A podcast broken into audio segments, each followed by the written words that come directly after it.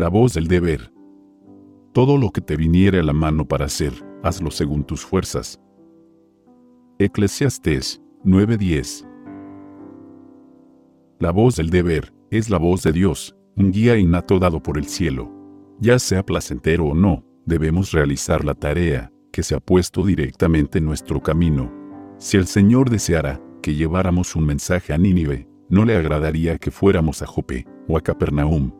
Dios tiene razones para enviarnos al lugar hacia el cual nuestros pies son dirigidos.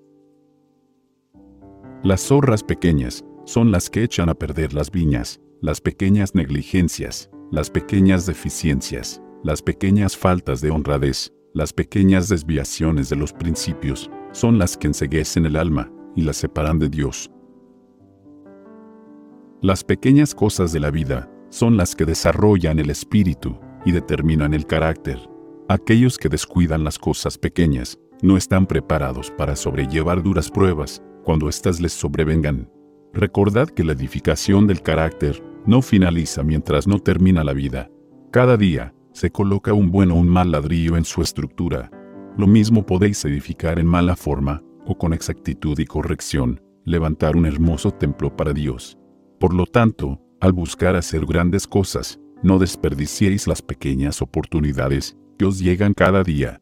Aquel que desprecia las cosas pequeñas, y no obstante se ilusiona de que está listo para hacer cosas maravillosas para el Maestro, está en peligro de perderlo todo. La vida no está hecha de grandes sacrificios, o de maravillosas proezas, sino de cosas pequeñas.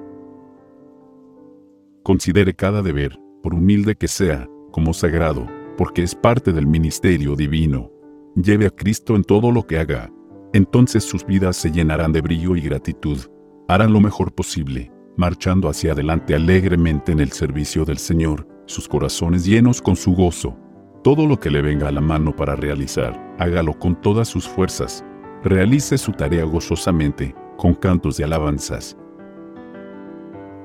Señor, ayúdame a hacer lo mejor que pueda. Enséñame cómo realizar mejor mi trabajo. Dame energía y gozo. Ayúdame a participar con otros en el servicio del amante ministerio del Salvador. En el nombre de Jesús. Amén.